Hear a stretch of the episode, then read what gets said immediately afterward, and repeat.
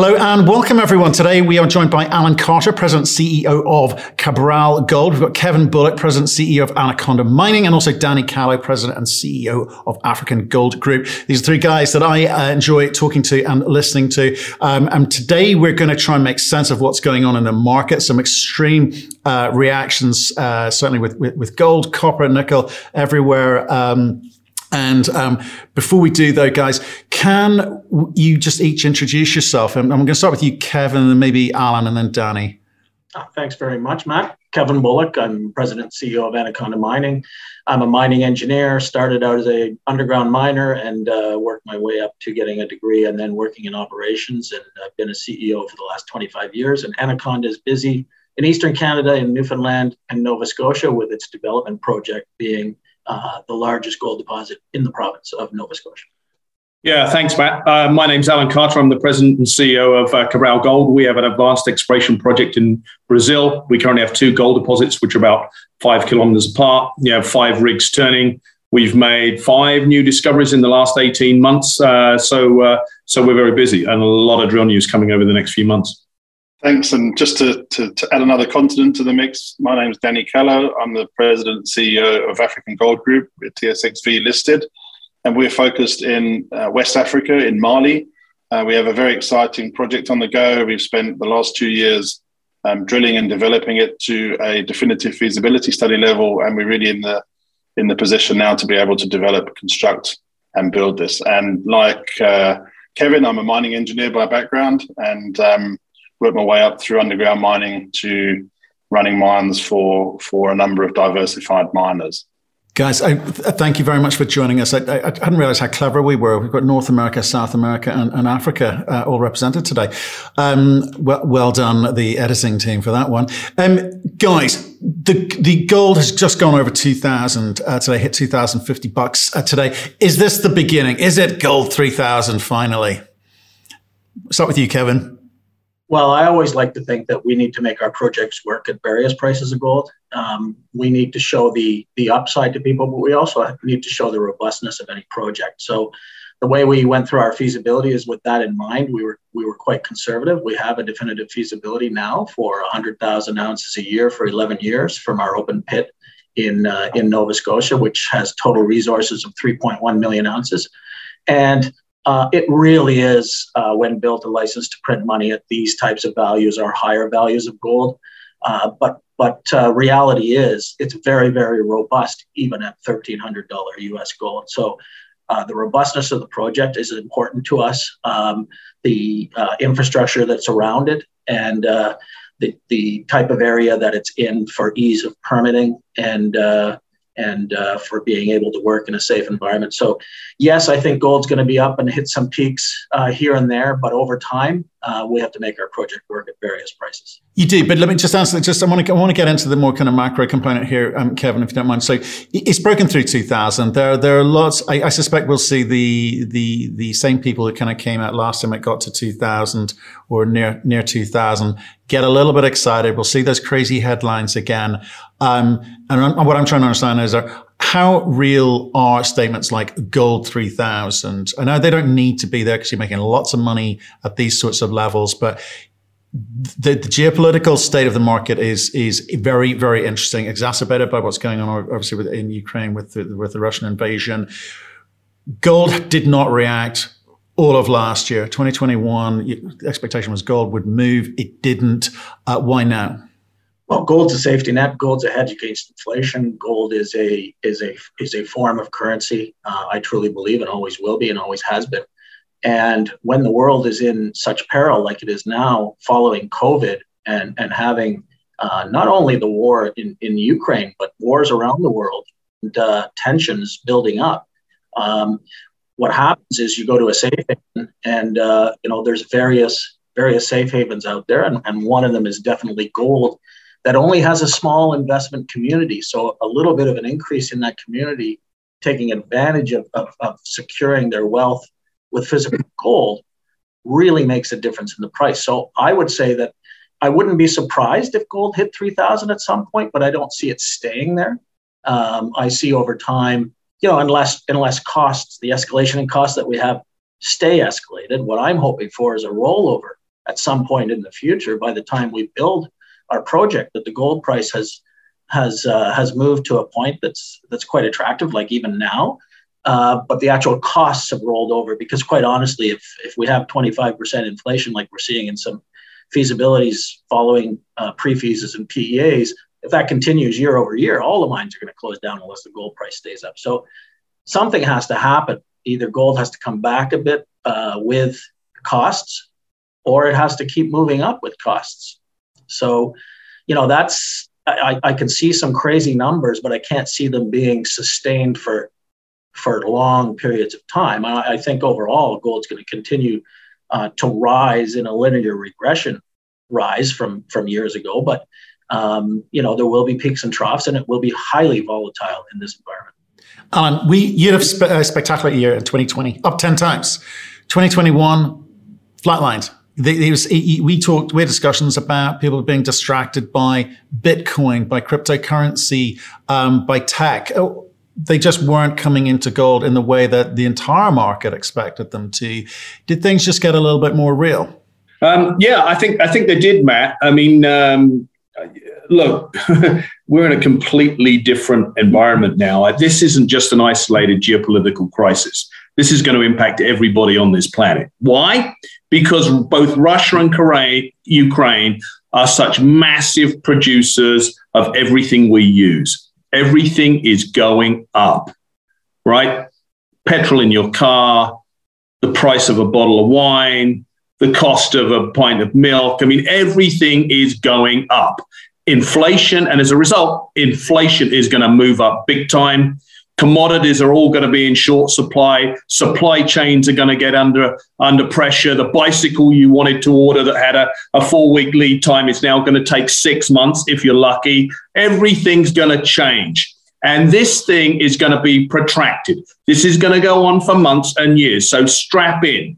So I think I disagree somewhat with Kevin. I think, yes, 3,000 gold is quite achievable by the end of the year. Maybe it's not 3,000, but it's going up and it's going to continue going up here for medium term, in my view. That's okay. Okay, Danny, um, let's get you into the conversation, then we can sort of we can riff off off of each other. Danny, is, has there been a reaction yet with the juniors? You know, you're, you're, you know, you're one of those smaller members of the, the team here in terms of market cap. Uh, what's your expectation of what this is going to do for you? Yeah, I don't think we've seen any real reaction for us that are not in the production side because clearly we're not making any any profits or, or margins. Um, I think we will see some um, if we see a sustainable um, increase in gold, which I think will happen. I don't think it's going to stay around 2000. I think it's going to move up. But I think just exactly what Kevin and Alan have said, the, the costs are going crazy here. I mean, before this invasion, we were talking about double digit inflation. I don't know what that's going to be when when when it works itself out of this. But you know, if you're talking 130 oil now, and probably if some of the sanctions that are happening happen, then you're talking $200 oil that has a knock-on effect across every single operation. And and I think you know we, we saw it in, in from 2021 uh, sorry 2020 to 2021 we delivered two defi- definitive studies very similar just with bigger resources and we saw about a 12 to 15 percent real increase in all-in sustaining cost in a year and that was mainly driven by by oil it was driven by inflation it was driven by steel prices um, and i think that we haven't seen anything yet. So I, I think I, I, do agree with Kevin in the sense that it's all well and good having two and a half, three thousand um, gold, but if the costs are going up at, a, at a, an exponential rate, then you're still going to see a lot of panic in this industry where where you're not going to see the margins that everybody thinks you're going to see at two and a half, three thousand gold. Um, so I'm I'm I'm a much bigger proponent of a much more um, sustainable improvement in, in the fundamentals of gold, and that's with central bank buying again and, and, and a lot more stability in the market. I think that will give investors hope because remember, I mean, I'm not sure um, where, where Kevin and Alan are in, in the progress of, but it sounds like we're all in a similar boat where we haven't started construction yet. You've got 18 months, two years before you start getting gold out. So we need a, we need a, we need a sort of a, a sense of stability to know that when you put money into this company, we're going to deliver gold at very good margins. And, and when it's as fluctuating as wildly as it is now, Um, and you know, we talked about it earlier. When you've got diversified miners, one of the big three or four mines fluctuating at six to eight percent over the course of a day, up and down, it just means that there's chaos in these markets. That doesn't necessarily um, really sort of translate down well for a junior miner, in my opinion. I, I, have to say, I tend to agree with you, um, Danny, on that one. What we saw in 2020 were marginal projects getting financed. Money was being thrown around on perhaps projects which, you know, didn't have strong fundamentals or quite frankly, even a good asset, but the money flowed. And that's fine. There's momentum investing. That's fine. Um, there's fundamental investing. In my mind, that's, that's better. Um, do you in, and price solves a lot of problems sometimes too. So the, as gold uh, appreciates, do you think we'll see a repeat of what we saw in 2020, Kevin? Uh, yeah, I think that um, you know, in a lot of cases, when gold is booming uh, like it is, and is about to even more, um, I think what you'll see is some projects get funded that shouldn't be funded. Um, I mean, I haven't done an evaluation of projects, so uh, but um, you know, with our own, we're the highest grade undeveloped uh, open pit resource on the east coast of Canada. We're the largest gold mine, uh, gold project in uh, Nova Scotia. As a matter of fact, we announced that we are the largest private investment in the province, um, um, which was which was quite a surprise to me. So you know, we have approximately 18 months to two years to finally finalize getting all of our permits required and then a two year build. So we're not producing for four years. What's going to happen in those four years? I have no idea.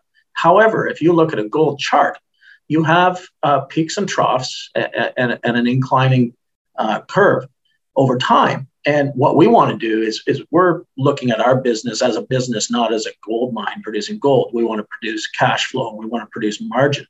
So there's always a trade-off between cost and, and revenue, and that and that sometimes lags by a year or two. In other words, if you do a feasibility today and you build two years from now, and things don't change, your cost is going to be up 30%, 40%. Um, but there's got to be a rollover at some point where you do a feasibility at a high point and then when you build it people say wow you were really good. You you, you did it for 5% cheaper than you said you would. Well that's because the gold price is also coming down and the margins are, are basically staying the same. So what we like to do is, is talk about grade because uh, gold and, and the price of producing it kind of flow maybe a couple of years apart at most but but flow kind of together. And you know if we've got one of the highest grade and, and, and a great margin uh, at these prices and at lower prices and at higher prices. That's what we're interested in because we're not mining for a year or two. We're mining for 18 years. Yeah, I think that's important. So and it's, it's kind of helpful for um, investors to kind of one have an honest conversation with themselves and say, what type of, of investor am I? You know, they, they may want to be sort of in control and be based on fundamentals, which is something, you know, we, we advocate to give a, a little bit more certainty as much as you can in mining, uh, versus the sort of reactionary trading sort of, uh, type of investment or, or indeed momentum followers. So Alan, so in, in that vein, with regards to, um, I mean, how, how do you feel? Because you, you, you spent a, a, a, while chasing money down in the market when gold was, you know, not fashionable. Um, you also were beneficiary of when it came back in, in 2020, say, like say, 10, 10 times um, gains there. Do you get slightly frustrated when you sort of see these sort of retread stories? Is it too much white noise? Does, does it distract from the real uh, projects? What can we do about it? Yeah, it, it's definitely a bit discouraging, Matt, particularly when you're knocking out the kind of drill results every week that we've been knocking out. And the, as I said at the outset, you know, we've made five discoveries in the last 18 months on our project. That's in on top of the two existing deposits, which are also growing at quite a clip. Uh, we got five rigs turning. So when the market is sentiment is negative, it's hugely frustrating. The share price will go sideways. It won't react, even though you're drilling, you know, 20, 30, 40 meters at five, six gram type of material. So I think I think investors, what they need to bear in mind is when the gold price jumps up, there's always a time lag between, and there's a cascade from the gold price going up and then the majors moving up, then the mid tier and, the, and the junior producers, and finally the exploration companies move up. And the exploration companies, even though they're higher risk, they're always last to move and they always make the biggest jump, right? And you haven't seen the junior explorers move yet. I mean, most junior explorers are still trading despite this crisis, this geopolitical crisis, despite the, the, the outlook here that we're all pretty much agreed on, and the outlook for gold and the outlook, the outlook for the global economy The valuation of small little junior companies like ours have not moved. They barely moved. We're st- the median, if you can believe it, the median value for gold in the ground uh, on resource median value is about still about only 50 US dollars an ounce. And as you said, gold just hit 2,000 2000 US dollars an ounce. That's how nutty, crazy the value disconnect is. What does that mean? A massive opportunity. Why? Because the juniors haven't reacted yet. And when they do, it's not a sort of a slow thing that happens over months, it happens over days. And then you're going to wish that you'd, you'd, you'd invested in quality, quality companies. So, um, you know, I, it's going to happen. I just don't know when, but it will happen. There'll be a value adjustment with uh, with companies like ours, and it'll be a, a, significant one. Okay, so that's quality companies. So what's the difference between a, a quality company and the rest? Because I, I need actionable advice from you guys. So what am I looking for, Alan? Can I have a crack at that? I know, I know I just answered the last question, but look, quality companies. If you're an investor looking to invest in this space, be it you know a, you know a junior miner or a development company like Danny and and, and Kevin a little bit more advanced than us or advanced explorer than us. Look, your key criteria here, guys, are management. Are management invested in their company? Are they big shareholders? How much cash have they put in? What kind of salaries do they take? You know, what other shareholders have they got in? Have they got quality? Uh, have they done this before as a management team? Do they know how to get a deal done? Have they got? Have they made money for their shareholders? What's the asset like? Are there ounces in the ground, or is this just a story? If there are ounces in the ground, how how close is it to production? How big could it be? Has it got potential to go up double, triple? Has it got potential to be 10 times bigger than the existing resources? What's the jurisdiction? Um, you know, um, those kind of things are, are really key things. But I think I think we'd probably all agree that the key thing is management. If management are heavily invested and have got a track record, then they're going to make that company a success. So uh, anyway, that's yeah, my I'll, view. I'll, I'll, yeah, I, want to pick up on that as well, Matt, if you don't mind. I mean, I, I fully agree. I think there are so many rats and mice out there, and and many of them are are well marketed and and um, you know drop a few names, but they really don't have a lot of tangible stuff behind them. Management is absolutely critical. If you if you intend to take a project through to construction and operation, you better have a team that's done it before in, in those places. Um, in terms of, of the technical side, you have to be able to, to defend that. And I think with African Gold Group, one of the things we've really focused on very hard over the last couple of years that I've been involved is making sure that we can defend that. So if I say we've got 3.2 million ounces of of uh, resource in the ground and 1.25 million ounces of reserve, I better be able to defend that, um, which which we can. And I fully agree with with Alan as well. You know what what is the upside? So, are you investing in, in a company that has really hit its maximum? Is there no more in the ground that you're going to find? Um, is this a 10 year mine life or is it a 20 or 30 year mine life? And I think, you know, I'm sitting here, I guess, as one of the minnows amongst the three of us, but we're sitting it with, with, a, with a resource in the ground of, of $9 an ounce. We're sitting with a reserve in the ground of $20 an ounce. So, even if you're looking at $50 an ounce, we're half that value at the moment and we're fully permitted and we're ready to go. So, yes, I think there is a lot of frustration from the juniors. I tend to agree with Alan that we, we, we will lag the market because the immediate producers, the big boys, will, will obviously take their profits very quickly on this high gold price. We lag behind that. Um, but I think management and the fundamentals behind the project, in my opinion, are absolutely critical for investors in making sure that if you're going to put a dollar into this company, it can be defended that there is the gold in the ground. It's a great project and and and it will it will move. And I think that's what I've always advocated, um, and I've spent a lot of time in the last couple of years really focusing on the management and the technical side to make sure that we have what we say we have. But you, Danny, yours is an interesting case, though. You you you kind of come into um, a, a, a company where you've had to kind of clean up what went before, which you've done, all moved, reduce costs across the board. You've got a, a strong asset, and I believe all three of you have strong fundamentals. They they they are projects that are investable on a fundamentals basis. And for me, that makes me feel a little bit safer about my investing uh, thesis going forward. But is it a case that maybe sometimes, Danny, if you can't beat them, you've got to join them, and perhaps th- this whole momentum play can, you know, you you need to change the narrative, you need to change the conversation in market, you know, and, and how do how do you feel ethically if you were to do that? Well, I, I, think I'd feel a little little bit better now because I can defend the technical and, and, the and the and the track record in terms of management that's done it before.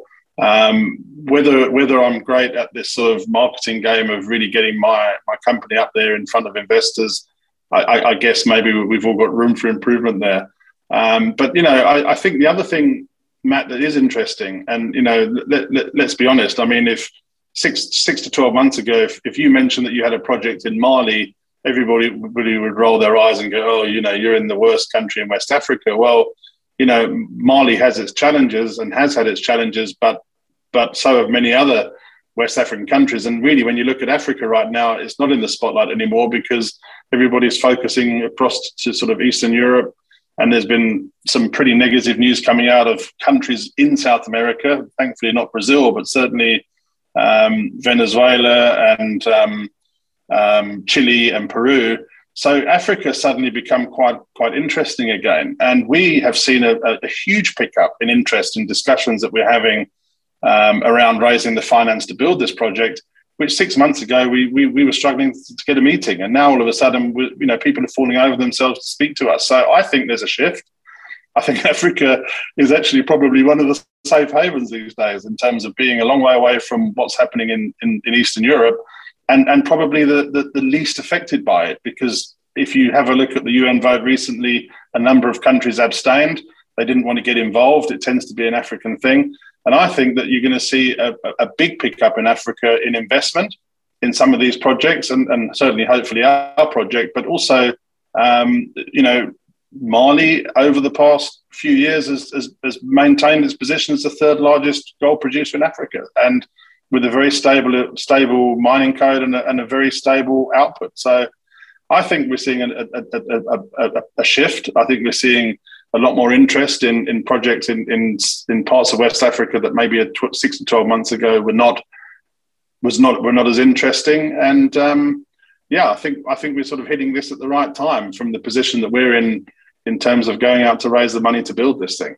I'd like to just step back to the question before, Matt, if you don't mind. Um, I was listening to Alan and Danny uh, agreeing with each other that uh, definitely management is key, and absolutely management is key. Uh, I don't think you will have anybody on this call that will dispute that. And if you do on another call, you shouldn't be having them on.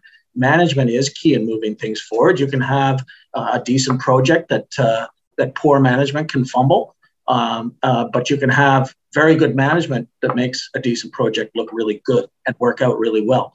And the fundamentals behind it are extremely important, as Danny said, and also jurisdiction. So when I was listening to Alan and Danny, I was thinking about ourselves and I was thinking, okay, we ticked every box that was mentioned. Uh, are there ounces in the ground? Yeah, 3.1 million. Are the reserves? Yeah, 1.1 million. Is it is the grade good? Yes, fantastic. What's the jurisdiction? Eastern Canada. Um, has management done this before? Yeah, about seven times. I've been involved in seven builds. Um, we've done this, and you know when I joined uh, almost three years ago, we had 1.3 million ounces and a 30 million market cap. We now have 120 million market cap, 3.1 million ounces, of which 1.1 million are reserves. So, you know, the value of our feasibility is showing a $330 million uh, value discounted at 5%. That's just for our open pits. We feel the same is going to happen, uh, another 300 or so million value for underground, as the PEA suggested. Uh, so we can see us going up 400% again um, in, a, in a regularized gold environment. But with gold, uh, the bull market that we're seeing now and the volatility that we're seeing now, Alan, you know, hit it right on the head with this delay in juniors because we are last. And we will, all three companies here that you're talking to will go up significantly in value. And I, like Alan, don't know when, but it will happen. And because I think that way, I have put my entire salary, my bonus, and more back into the company, buying along shareholders. I'm not a founder. And I've built my position up in the one company that I truly believe in and trust management. And that's my own. Um, so I think, you know, with that said, I think all three companies here are going to do extremely well. Um, but it will take time. And then it will be, like Alan said, it'll go up sharply. I'm Canadian. I'll say it'll go up like a hockey stick. So, you know, this really sharp rise, and everybody will say, Why didn't you tell me about your company? I missed it. Uh, well, we've been telling you for three years. You just don't listen in the, in the hard times. So people need to get in and own some of these juniors that have quality management and proper fundamentals. Here's, here's a question for you with, with regard to funding for you guys, right? Where some companies have been extremely creative. We've heard some fantastically creative scenarios about how they um, you know, stop dilution for their shareholders. You know, retail love to hear when management can f- find a new funky way of, of doing that. Do you think with, with gold prices moving like they are, that's only going to be available to uh, developers? Or do you think that juniors too will be ultimately be the beneficiary of some of this cheaper, less dilutive capital? Maybe Alan, do you want to pick that up? Yeah, I mean, I think, uh, look, I mean, yeah, there will be more financing alternatives as the appetite, investor appetite picks up for junior companies. There will be. So there'll be more royalty companies that want to do deals. There'll be more people offering debt. I personally, I think if you've got no revenues, it's it's a it's almost suicide to take on any debt. Um, but the cost of capital is going to get cheaper because share prices are going up. So instead of raising money at fifty cents, you know, we we we may be raising, like Kevin said, money at a, a dollar, two dollars. So the dilution is going to going to decrease. I mean, it is something that is is very, very foremost in all of our minds. I think is is you know when we need to raise money at what kind of cost, how much dilution we're going to suffer. And I think if you're the largest shareholder in your company, like I am, and you got 1.7 million dollars of your own money at stake, which I do, that's how much I've put into this company so far. And so, you know, you're aligned with your shareholders and it looms very large, Matt. But but I do think there and there are always people coming out with new ideas of, of financing the company. Personally, I run a mile if I get if I if I start to see something which is a bit hokey, uh, and we all have. There's all people, you know, sort of strange, odd variants about how you can minimize your dilution to your company, because that is the trick you know you want to be raising as much money as you can at, at high prices. So we're all very cognizant of what's going on in the on in the marketplace here. But personally some of these sort of like uh, uh, unusual forms of financing I, st- I, I, steer well away from. I think traditional debt in these things uh, sometimes are required for those dilution purposes. I mean i'm not talking about you know streaming your only revenue product or or putting royalties or anything like that. But traditional debt, if you've got it, are linked to a number of things in a project. One of them is the delta, but one of them is the jurisdiction. And we have been blessed with finding a high grade deposit in Eastern Canada in a great jurisdiction. And that takes a few points off the cost of capital. So there, you know, and also we're very, very conscious of dilution, so much so that um, we've been operating and selling between 15 and, uh, 15 and 20,000 ounces of gold for the last 10 years uh, out of Newfoundland from a small operation. Uh, that people have said, you know, um, it's, it's little of your value and takes a lot of management time, but we've leveraged that uh, and changed the story from being just this small producer to having a cash engine that is non-dilutive to the company to advance Goldboro to where it's at. We have been to the market twice for hard dollars in 10 years. And we've moved Goldboro forward to 3 million ounces and a feasibility study without issuing shares. So um, we're conscious of dilution, but at some point, there's a mix between equity and debt. Uh, I would prefer higher equity than debt. I think I'm like Alan, and I don't think there's many of us out there, to be quite honest. I think a lot of people like these funky deals, but I would rather have a very simple deal that isn't handcuffing the project moving forward. And uh, I think being in a proper uh, jurisdiction. And by the way, I worked in West Africa for years and years, and I think it's one of the best places in the world to work. Sometimes perception's nine tenths of the law, um, and people perceive it as being difficult. When uh, Mali is is uh, I love Mali's excellent place to work. Well, well, Dan, well, yeah, and just that's a nice com- nice well, compliment, Danny. Um, can can no, I? No, I, I appreciate it. Yeah. I agree. well, let me ask the question for you, for you, you Danny, because you know um, the guy, the guys have talked about their their um, preferences. For you, though, it's it's it's a strange situation. You, you know, you're a sort of 30, $30 million uh, sub thirty million dollar company with a DFS with a lot of gold in the ground at these prices you absolutely can't afford to go the equity route without diluting the heck out of uh, all the shareholders. So you've got to look at alternative financing, don't you? Yeah, so maybe let's let's split that, Matt. I mean, I think for for money to explore and to keep the lights on, I absolutely agree that these very strange types of financings, like you know convertibles and and even the royalty streams at an early stage, are not the best way to go. Um, it's always preferable to, to to not dilute your equity holders at a lower price. Um, so what we've obviously done over the last year or so is cut massive amounts out of our costs to keep ourselves very lean and mean. Um, that that really sort of inhibits um, you know a cash drain on the company, and it allows us to raise very little um, to keep ourselves going. Um, but let's talk about the main financing. I think you know there's no doubt about the fact that the main financing we will ultimately have a split of, of debt and equity. Um, these things are always going to be done in parallel because the, the, the debt guys don't want to do anything unless the equity guys are on board. The equity guys clearly right now are not going to get you know completely diluted out of this thing. So these discussions are happening in parallel. Um, but but as I've said, I think we've had a, a, situation, with, especially with some of the African banks, who have not really financed much in the last couple of years because of COVID and because of sort of tightening their net and, and just keeping their heads down and seeing what's going to happen.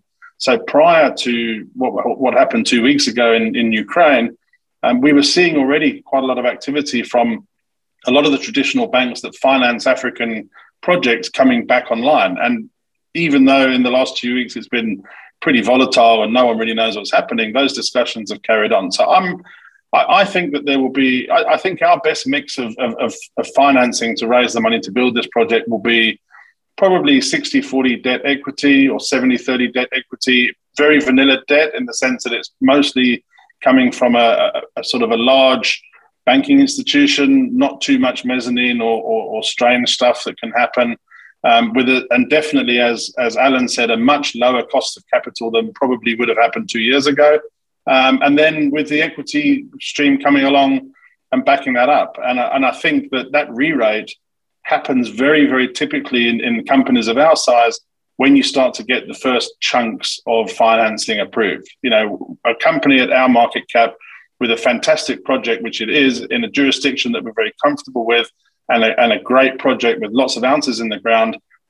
The, the simple question that everybody's asking is, okay, great. So how are you going to raise the 180 million that you need to build this thing? And that's the sort of that's that's what's depressing our our share price right now. And I think what we need to do is get a couple of wins on the board, which I think we will do this year um, you know, pending that the world doesn't sort of um, dissolve.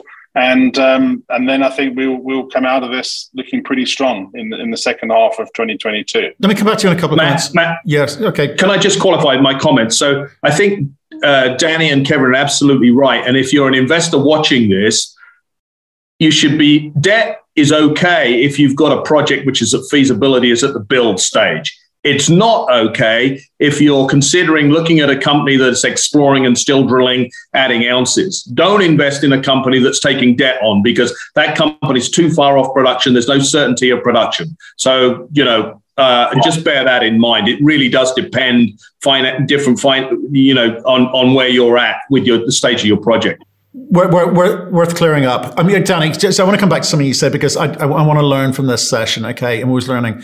Um, is you you said that you would be adverse to converts or NSRs at this stage, or you know, or in the position that your company finds you in. Explain why. So, if I come across a situation like this, at least I've got some other factors to think about before I make a decision. Well, I think I, I, well, let me qualify. I, I think that it, an NSR or, or, some some form of stream will, will, will potentially form part of a financing package, um, but you know there are so many royalty companies out there right now that will offer equity and streams for exploration companies, and it really goes back to what Alan is saying, where effectively you're lumbering yourself with with debt with no sort of runway through to when revenues are going to come in, and the worst thing you can do with debt is to have debt, not knowing when when that revenue is going to come in, because at some stage someone's going to call for that debt back. Danny, I think also with certain, I think also with certain forms of these of these financing packages, uh, they come with with basically the box around your upside as well, and that you never want to give you never want to give away your upside at this stage of the game. It, it's almost it's almost always linked to upside, and, and that that is what the risk that they're taking. I mean, if you think you've got a 20 year mine life and you're you're saying you've got a 10 or a 15, you lumbered for 20 years. So I think you're right. So, so yeah, look, I'm, I think you know it, it, could form a part of it. Um, and the nice thing about the royalty side right now is there are so many royalty companies that the competition out there is pretty amazing. I mean, you're seeing some really innovative sort of structures that, that could be of interest, but that are very different to the what shall I call it, the, the typical old-fashioned royalty companies. Um, well, so, the, look, I mean, I think, the competition has really increased, and that forms um, some some new ways of thinking from their end. Because you know, I, I spent two years of my life uh, um, a certain lifetime ago trying to get rid of a stream that was handcuffing the project. Um, but we're going to keep an open mind. We're smart enough to hire a financial advisor to go into this debt equity um, or project finance discussions and do it right and keep keep our minds open to all ideas and really evaluate them because the time to get permits is always longer than shareholders want but that gives you the time to get the proper finance package together actually i think i think kevin you hit the nail on the head there and matt this is maybe something that we certainly haven't discussed uh, in the last couple of months but what i think we've realized is that there are expert companies out there that can structure the the, the, the financing much better than we can. Uh, you know, we're we're operators. We build things. We operate things. We build teams. And I think that what you're going to see with African Gold Group over the next couple of months is a much more structured approach to this um, from people that have done it many, many times before.